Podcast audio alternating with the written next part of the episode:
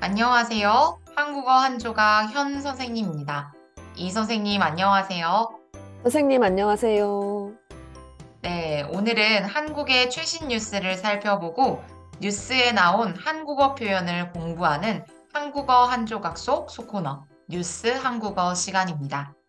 네, 그럼 한국의 생생한 이야기 바로 시작해 볼까요?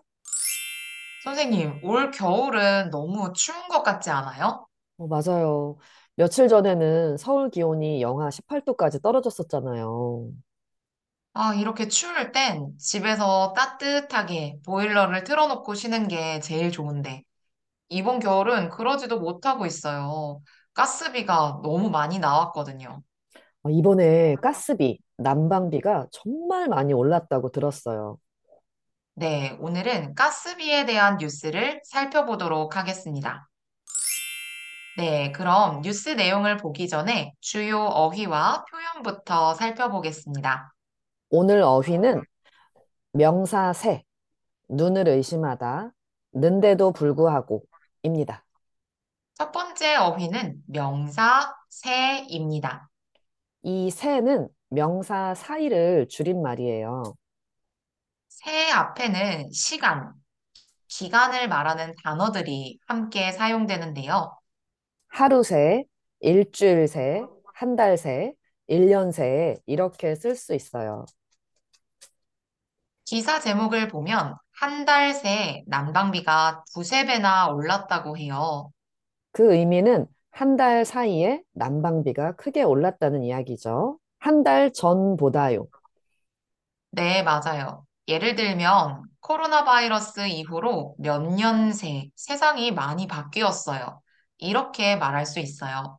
맞아요. 불과 몇 년 사이에 생활이 정말 많이 달라졌죠. 2, 3년밖에 안 지났는데 말이에요. 그러니까요.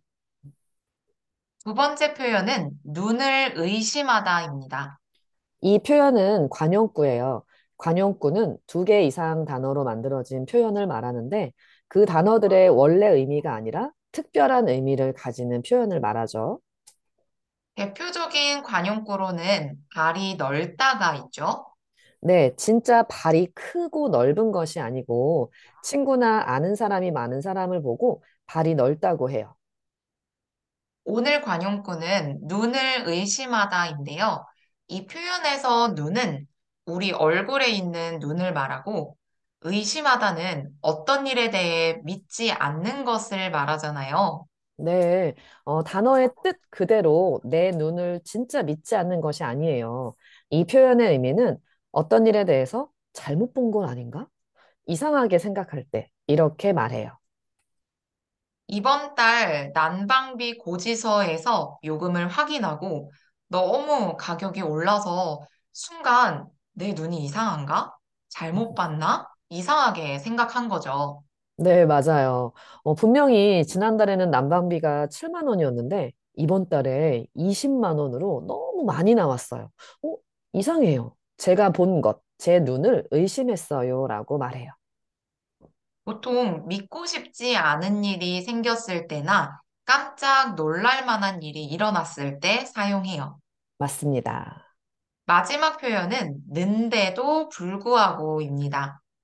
이 표현은 보통 앞문장에서 어떤 일을 했는데 뒤에 그 결과가 생각과 다르거나 반대되는 일, 기대하지 않은 결과가 일어날 때 사용해요. 예를 들면 공부를 열심히 해서 시험을 잘 볼 거라고 생각했어요. 그런데 시험을 못 봤어요. 공부를 열심히 했는데도 불구하고 시험을 못 봤어요. 이렇게 말할 수 있어요. 음, 기대한 것과 반대의 일이 일어났네요. 네, 불구하고를 쓰지 않아도 의미는 똑같지만 불구하고를 쓰게 되면 이 의미를 더 강조할 수 있어요. 음, 또 주로 글을 쓸 때나 공식적인 상황에서 는데도 불구하고를 더 자주 사용해요. 네, 좋습니다. 네, 오늘 뉴스는 지난 1월 26일 JTBC에서 나온 기사입니다. 뉴스의 전체 내용과 동영상 주소는 이 팟캐스트 게시글에 같이 올려놓을 테니까 이 팟캐스트를 듣고 전체 내용을 확인해 보세요. 그럼 뉴스 앞부분을 짧게 들어보세요. 최근에 난방비 고지서 받고 놀라신 분들 계시죠? 한 달 새 두세 배가 뛰었는데 문제는 이게 끝이 아니란 겁니다. 앞으로 가스 요금이 더 오를 전망이라 올 연말, 그러니까 돌아오는 겨울에는 더 내야 할 가능성이 큽니다. 공다솜 기자입니다. 겨울이 되면 한국 사람들은 보일러를 틀고 집을 따뜻하게 하며 지내잖아요. 맞아요. 보통 한국 집은 히터 대신에 보일러를 사용하죠. 그래서 겨울이 되면 이 가스 요금, 난방비가 당연히 올라가고요. 그런데 최근에 이 난방비가 크게 올라서 많은 사람들 사이에서 뜨거운 이슈가 되고 있어요. 네, 이번 겨울부터 난방비를 올려서 작년보다 두세 배가 올랐다고 해요. 아, 어떤 집은 11월에 7만 원이던 난방비가 12월 한 달 만에 20만 원으로 올랐다고 해요. 와, 7만 원에서 20만 원이면 거의 세 배가 오른 거잖아요. 어, 너무 심하게 올랐는데요? 아, 그쵸. 문제는 사람들이 난방 온도를 높게 하지도 않았는데 이렇게 나왔다는 거예요. 음, 난방 온도를 낮추고 따뜻한 옷을 입으면서 아끼는데도요. 그러니까요. 어떤 아파트는 관리비에 가스비가 포함돼서 요금이 나오는데 이 가스비 때문에 관리비가 6, 70만 원씩 나온다고 해요. 음, 보통 이 서울에서 월세로 집을 빌릴 때 이 정도 내지 않아요? 월세 값과 비슷해졌어요. 네. 1년 동안 도시가스 요금이 40%가 올랐어요. 40%요. 와, 오른 원인이 뭐예요? 지난번 팟캐스트에서 다뤘는데 자동차 경유값이 크게 올랐다는 기사 혹시 기억하세요? 음, 그때 원인과 똑같아요. 음, 우크라이나 전쟁 때문에 그렇군요. 어, 국제 가스값이 올라서 결국 우리나라에도 영향이 생긴 거군요. 네, 맞아요. 문제는 올해 연말에 다시 겨울이 되면 난방비가 한 번 더 오를 거라고 해요. 여기에서 또요? 어, 국제 가스값이 최근에는 조금 내렸다고 들었는데요? 네, 맞아요. 원래 국제 가스 값이 내리면 국내 가스 요금도 내려야 하는 게 맞아요. 하지만 가스공사에서 그동안 손해를 보면서 가스를 팔아서 적자를 심하게 봤어요. 아, 가스공사에서는 국제 가스값만큼 가격을 많이 올리지 않았기 때문에 돈이 많이 부족한 상황이군요.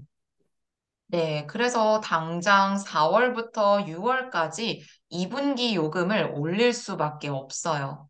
음, 지금도 가스 요금이 많이 올라서 사람들이 힘들어하고 있는데, 어, 걱정이네요. 그러니까요. 지금도 난방비를 아끼려고 노력 중인데 얼마나 더 아껴야 할까요? 아, 다른 기사를 보니까 사람들이 요즘 크게 오른 가스 요금 때문에 난방비를 아끼려고 여러 가지 방법을 찾고 있더라고요. 네, 저도 기사를 봤어요. 집에 있지 않고 카페나 쇼핑몰에 가 있는 사람들도 있고요. 어, 또 어떤 사람들은 집에 있더라도 보일러를 틀지 않고 따뜻한 옷을 입고 있거나 전기장판, 난로, 히터 같은 방한 용품을 사놓는데요. 최근에 온라인 쇼핑몰에서는 난방 텐트가 엄청나게 많이 팔렸잖아요. 판매량이 128%나 늘었어요. 어, 어, 우리 같은 사람들은 집에서 난방비를 이렇게 아낄 수 있지만 목욕탕이나 찜질방을 운영하는 사람들은 더 걱정이 많겠어요. 와, 그러네요. 가스를 이용해서 사업을 하는 사람들은 일반 집보다 요금이 훨씬 더 크게 올랐겠어요. 음, 그리고 가스로 음식을 끓여야 되는 식당도 똑같이 부담이 늘었을 거고요. 요금을 내지 못하는 사람들도 분명히 있을 것 같아요. 국가에서 지원을 해주면 좋을 텐데요. 음, 맞아요. 소득이나 수입이 없는 사람들한테는 특히나 지원이 필요할 것 같아요. 네, 그리고 이런 에너지 요금이 더 이상 안 올랐으면 하고요. 음, 맞아요. 네, 오늘 한국의 최신 뉴스를 살펴보고 뉴스에 나온 한국어 표현을 공부해 봤는데요. 여러분 어떠셨어요? 실제 최근에 한국 뉴스를 살펴봤는데 도움이 되셨나요? 이 뉴스들은 모두 팟캐스트 게시글에 인터넷 주소를 남겨놓을 테니까 확인해 보세요. 음, 그럼 선생님 수고하셨고요. 여러분도 수고하셨습니다. 네, 선생님, 감사합니다. 그럼 여러분, 다음에 더 생생한 뉴스, 생생한 한국어로 만나요. 그럼 같이 인사할까요?